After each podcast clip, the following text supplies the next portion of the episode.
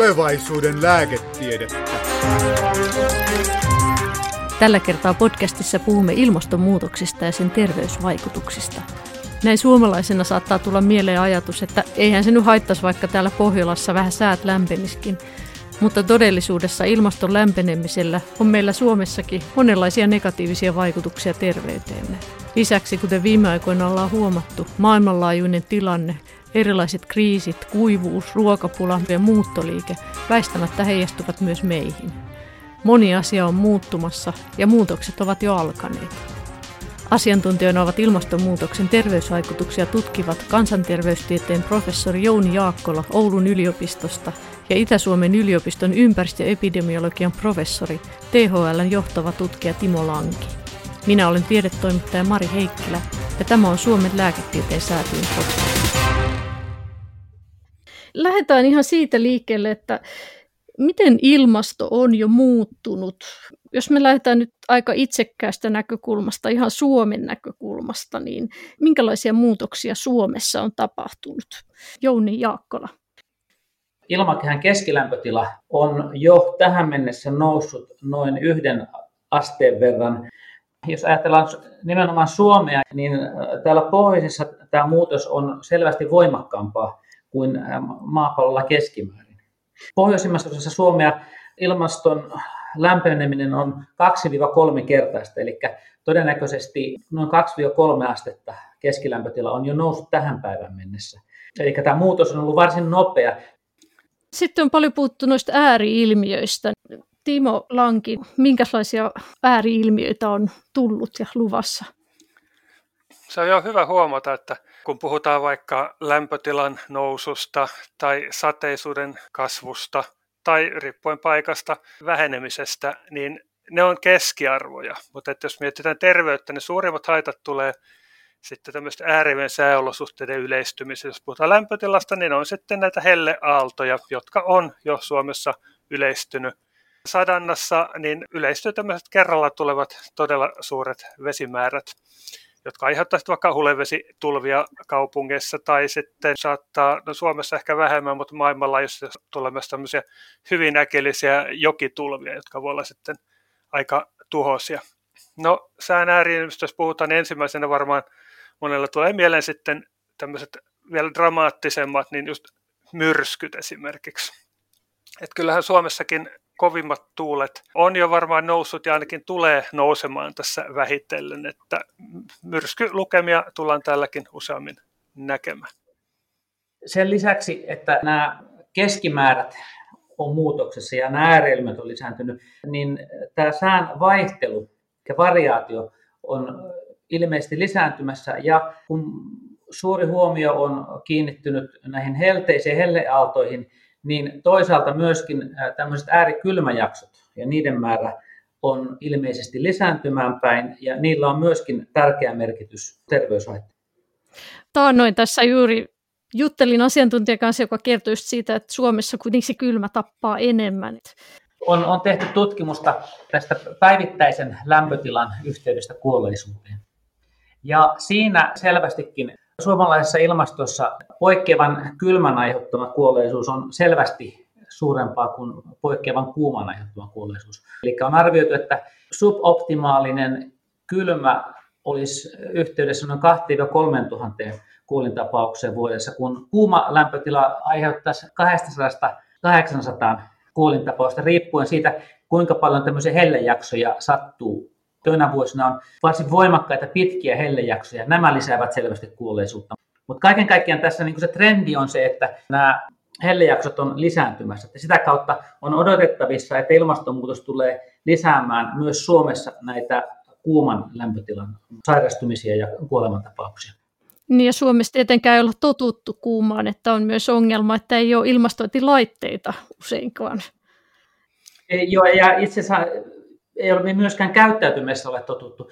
Vuonna 2018 hän oli erittäin voimakas pitkä hellejakso, ja, ja tuota, silloin äh, nousi keskustelulle itsekin toin, toin esille julkisuudessa sitä, että, että Suomessa niin ei oikeastaan tiedosteta edes näitä kuuman mahdollisia terveysriskejä, vaan sitä vaan odotetaan, että kun se tulisi se helleauto, että päästäisiin nauttimaan siitä.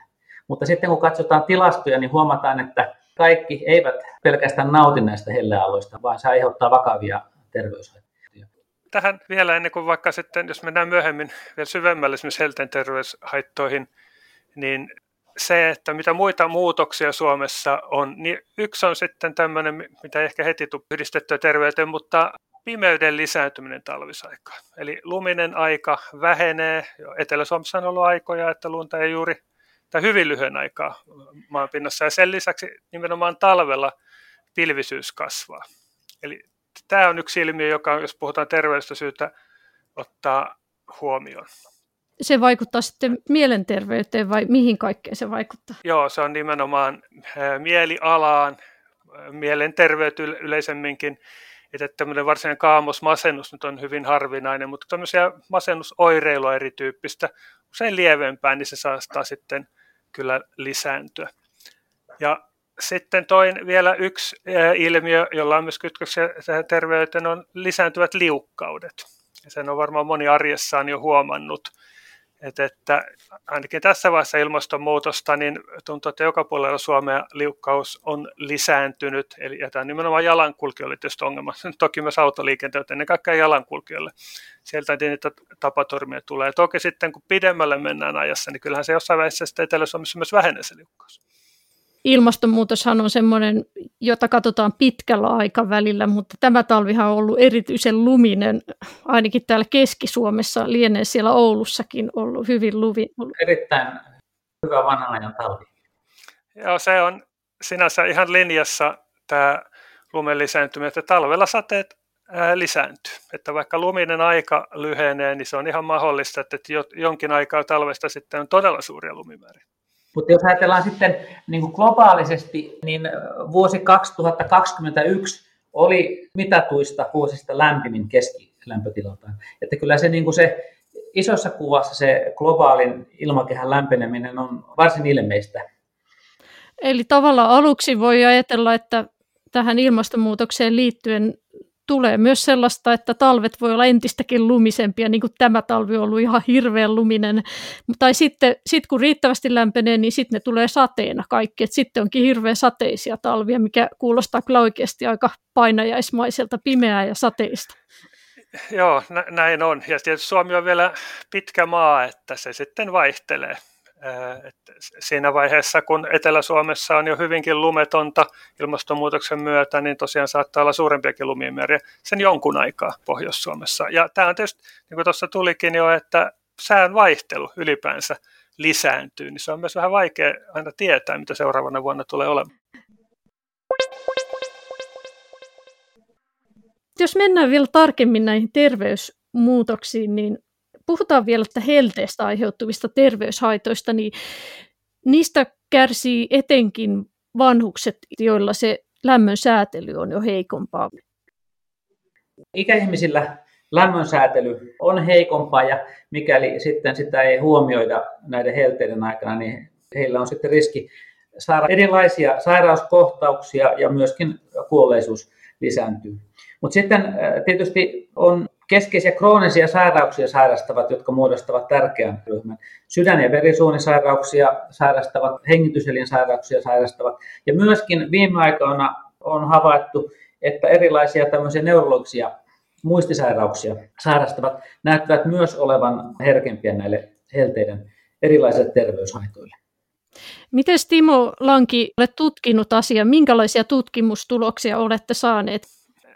Ehkä selkein esimerkki siitä, helpommin ymmärrettävä, että kuinka haitallisia helteet Suomessakin on, vaikka on kylmä ilmasto, on se, että mitä tapahtuu tämmöisen intensiivisten pitkien helleaatojen aikana. Ja se on hyvin tasaisesti ollut tässä näin, että se on useampaa sataa kuolemaa, kun on useamman viikon helleaalto. Ja onhan se Suomen mittakaavassa, jos mietitään ympäristön terveysvaikutuksia, on se tosi merkittävä. Ja vielä kun ottaa huomioon, että periaatteessa nämä kuolemat olisi ehkäistävissä. Varmin tapa on tietenkin se, että sisälämpötilat pidetään riittävän matalina. Mutta niin kuin tuossa aikaisemminkin tuli, että se on nimenomaan aika monelle kroonisista sairauksista kärsiville, että tällä hetkellä tuntuu, että melkein sairaus kuin sairaus, niin jollain tapaa se vaikuttaa haitallisesti helteet. Ja yksi on se, että sairaus itsessään voi vaikuttaa lämmön aistimiseen tai lämmön säätelykykyyn tai vaikka itsestä huolehtimisen psyykkiset sairaudet.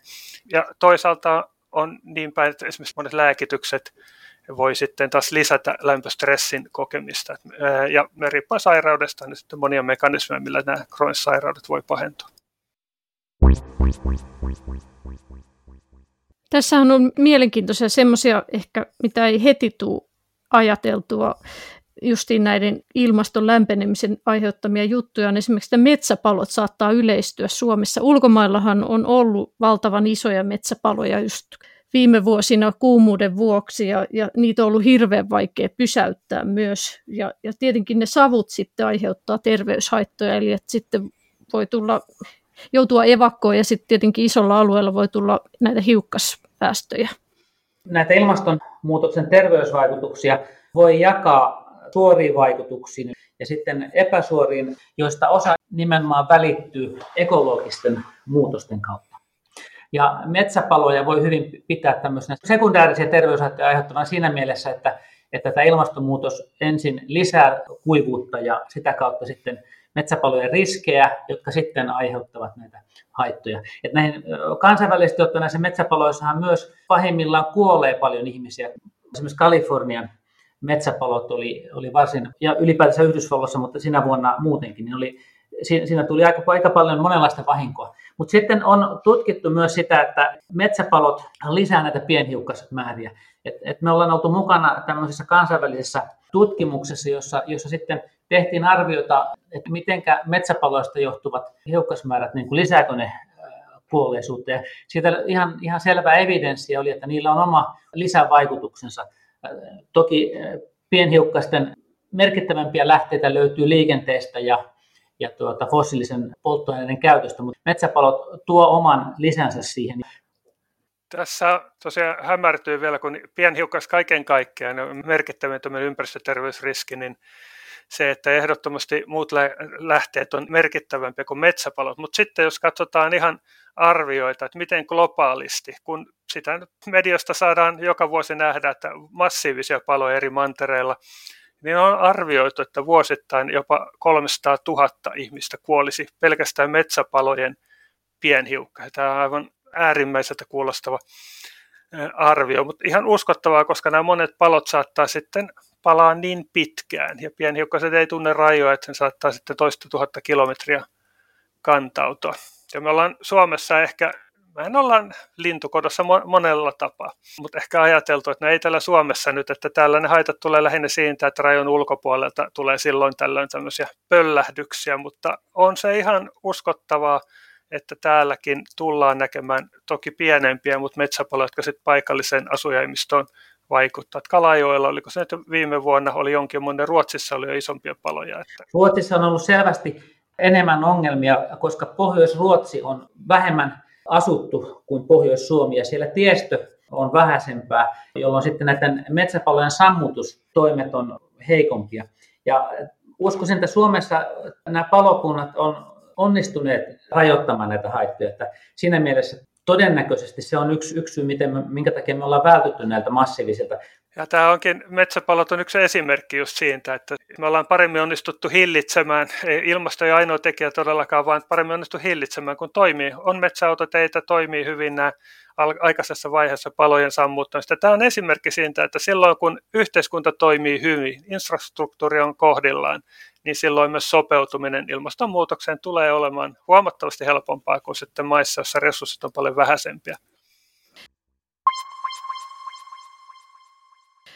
Mennään vielä näihin Suomeen vaikuttaviin asioihin. Eli yksi, mikä tulee heti mieleen, on tietenkin nämä taudit, eli taudin aiheuttajat, mitä voi tulla. Esimerkiksi nythän nämä punkit jo leviää sinne pohjoiseenkin, eli, eli koko ajan pohjoisemmaksi tulee näitä punkkien levittämiä tauteja. Mitä kaikkea näistä taudeista on näköpiirissä?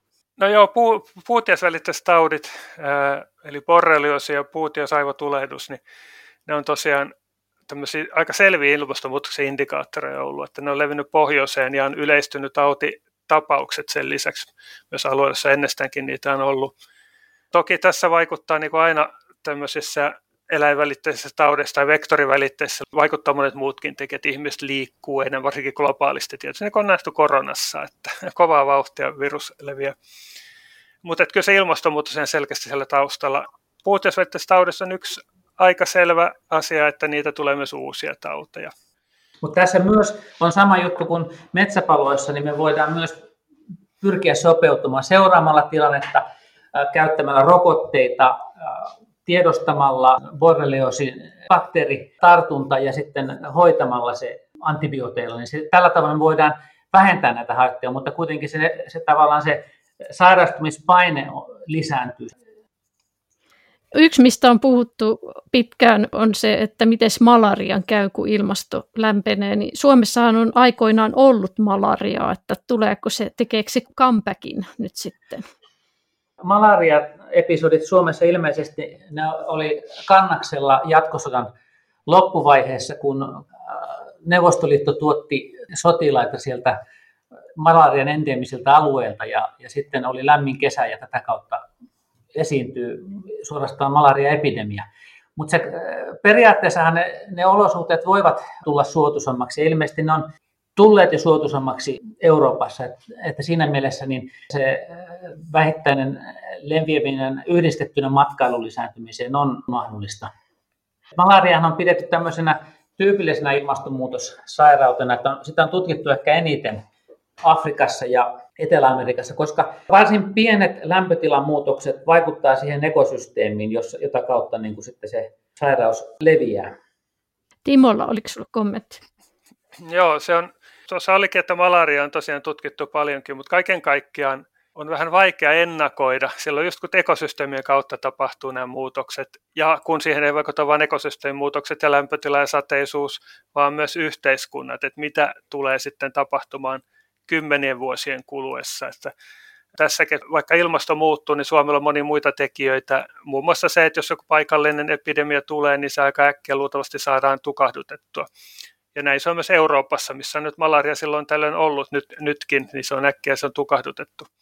Mainittakaan tässä anekdoottina, että onhan meillä e-, e-, esimerkki siitä, että Pokostan tauti, joka 70-luvulla tuli Suomeen ensimmäisen kerran havaittiin, niin siinä on ainakin osittain ilmastotekijät ollut syynä, että se on tänne levinnyt. Että sen kanssakin nyt on eletty. Että aika, me ollaan siinä myös onnekkaita, että silloin kun on, on tämmöisiä vektorivälitteisiä sairauksia, vaikka Pokostan tauti tai myyräkumme esimerkkeinä, niin vaikka ne on periaatteessa samoja tauteja kuin mitä on tropiikissa, ne on usein muodoltaan sitten kuitenkin lievempiä. Että se on kanssa meillä tämmöinen onni, onnettomuudessa.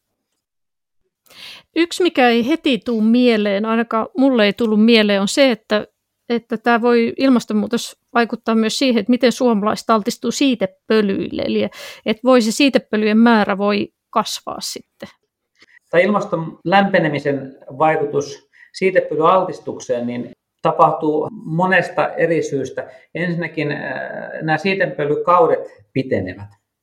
Sitten voi tapahtua kasvillisuuden leviämistä, eli Eli ne tulee äh, monimuotoisemmaksi nämä siitepölyaltistukset ja haittavaikutukset ovat voimakkaampia. Mutta se, mikä on ehkä jossain määrin hälyttävää, on se havainto, mikä me tehtiin tuossa Helsingin pääkaupunkiseudun aineistolla, jossa havaittiin, että tiettyjen puulajien siitepölyhuiput lisäävät kuolleisuutta hengityselinsairauksista ja sydänsairauksista johtuen. Ja että tämä voi olla niin kuin semmoinen uuden tyyppinen haitta. Mikäli nämä huiput lisääntyvät, mehän ei tiedetä varmuudella sitä, että missä määrin kyseessä oli myös yhteisvaikutusta esimerkiksi kaupunki-ilmansaasteiden ja siitepölyn kanssa. Se, se on avoinna vielä, mutta tämä on yksi sellainen uusi aspekti.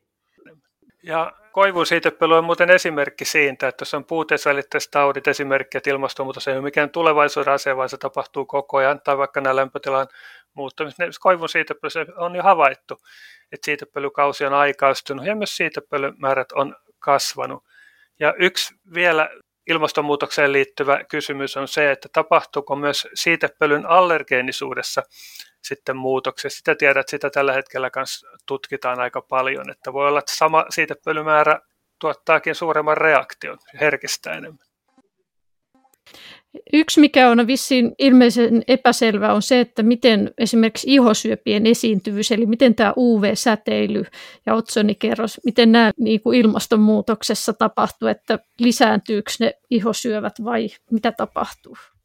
Tämä UV-säteilyn aiheuttama syövästä on aika hyviä riskimalleja mahdollista, koska kun arvioidaan sitä säteilyn määrää ja, ja sitten tehdään laskelmia näistä melanomatapauksista, mutta se, että miten tämä ilmastonmuutos niin kuin kokonaisuudessa vaikuttaa. Nythän tämä otsonikato, nämä otsoniaukot on pienentyneet, eli erityisesti Australiassa niin se UV-säteilytrendi ei ole niin paha kuin mitä, miltä se näytti vielä joku oikeasti. Se on itse asiassa yksi esimerkki tämmöisestä onnistuneesta kansainvälisestä toiminnasta, se, että, että se saatiin se, se otsoniaukko pienenemään.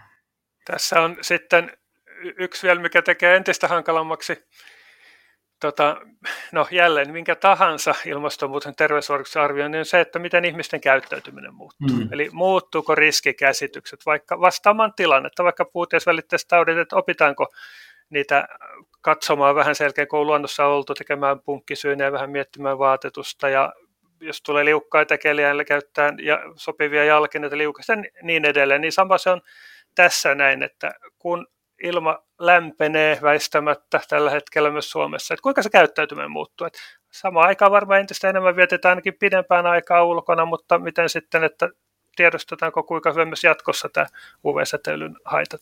Varmasti tämän, UV-säteilyn aiheuttamassa syövästä tämä käyttäytyminen on silloin suurempi merkitys kuin itse näillä ympäristöolosuhteilla, kun me voidaan vaikuttaa siihen niin paljon – Tietenkin näin suomalaisina sitä helposti on niin, että kun ei ole tottunut niihin lämpöisiin keleihin, ja nyt jos ne tulevaisuudessa lisääntyy, niin sitten aina mennään ulos, ja eikä niitä, ehkä niitä aurinkovoiteita ole totuttu käyttämään hirveästi, niin sitten se saattaa johtaa siihen, että ihmiset on yhä enemmän ulkona ja aika varomattomasti vaalea iho suomalaisilla, niin onhan siinä tietyt riskit.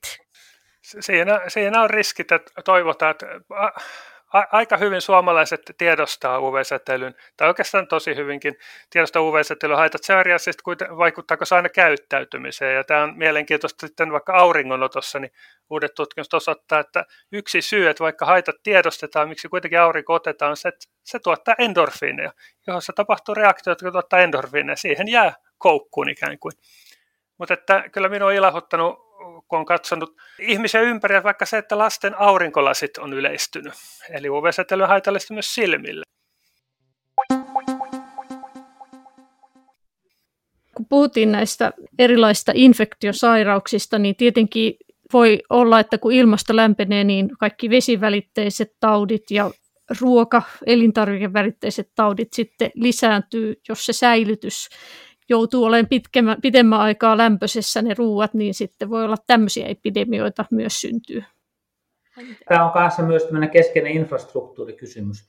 Suomessa nämä vesivälitteiset infektiot on enemmän tämmöinen teoreettinen uhka. Pois lukien muutamia tämmöisiä epidemioita, jotka on johtuneet siitä, että, että nämä vesijohtoverkosto on rikkoutumisen tai muun toiminnan vuoksi sitten vaan aiheuttanut näitä epidemioita. Mutta, että, mutta sitten jos ajatellaan niin kuin laajemmin alueita, joissa infrastruktuurit on huonompia, niin toki ilmaston lämpeneminen on omiaan lisäämään mikrobivälitteisten sairauksien leviämistä.